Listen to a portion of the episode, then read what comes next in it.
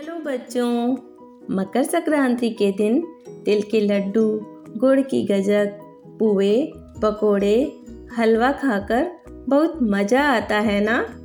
है ना? और मन में कई सारे प्रश्न भी उठते हैं कि मकर संक्रांति का त्यौहार क्यों मनाते हैं, कैसे मनाते हैं और कहाँ कहाँ मनाते हैं? तो चलो, हम सुनते हैं इस त्यौहार को क्यों मनाया जाता है। और कहाँ कहाँ मनाया जाता है।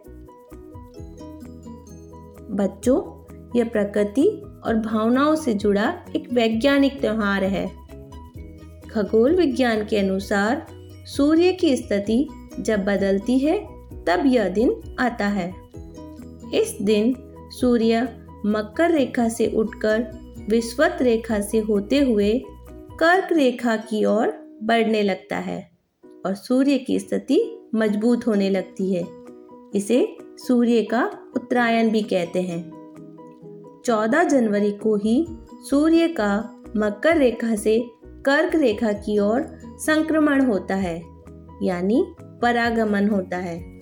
इसे इसलिए इसे मकर संक्रांति कहा जाता है।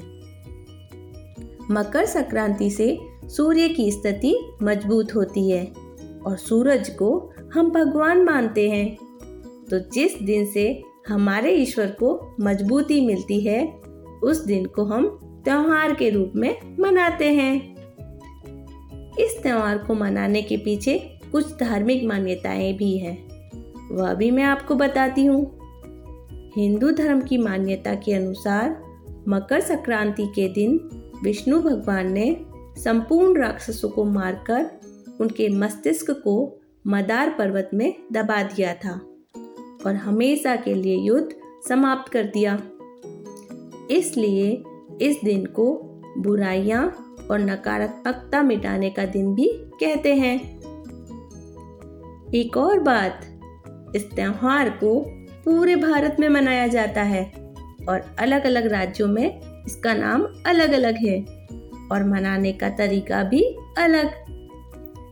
गुजरात में इसे उत्तरायण के नाम से जाना जाता है और राजस्थान, बिहार, झारखंड में इसे सक्रात कहा जाता है। तमिलनाडु में इसे पोंगल के रूप में मनाया जाता है। आंध्र प्रदेश, कर्नाटका, केरला में केवल संक्रांति के नाम से। तो उत्तर प्रदेश में इसे खिचड़ी के नाम से जाना जाता है। इस दिन सूर्य की पूजा और दान देने को बहुत अच्छा मानते हैं।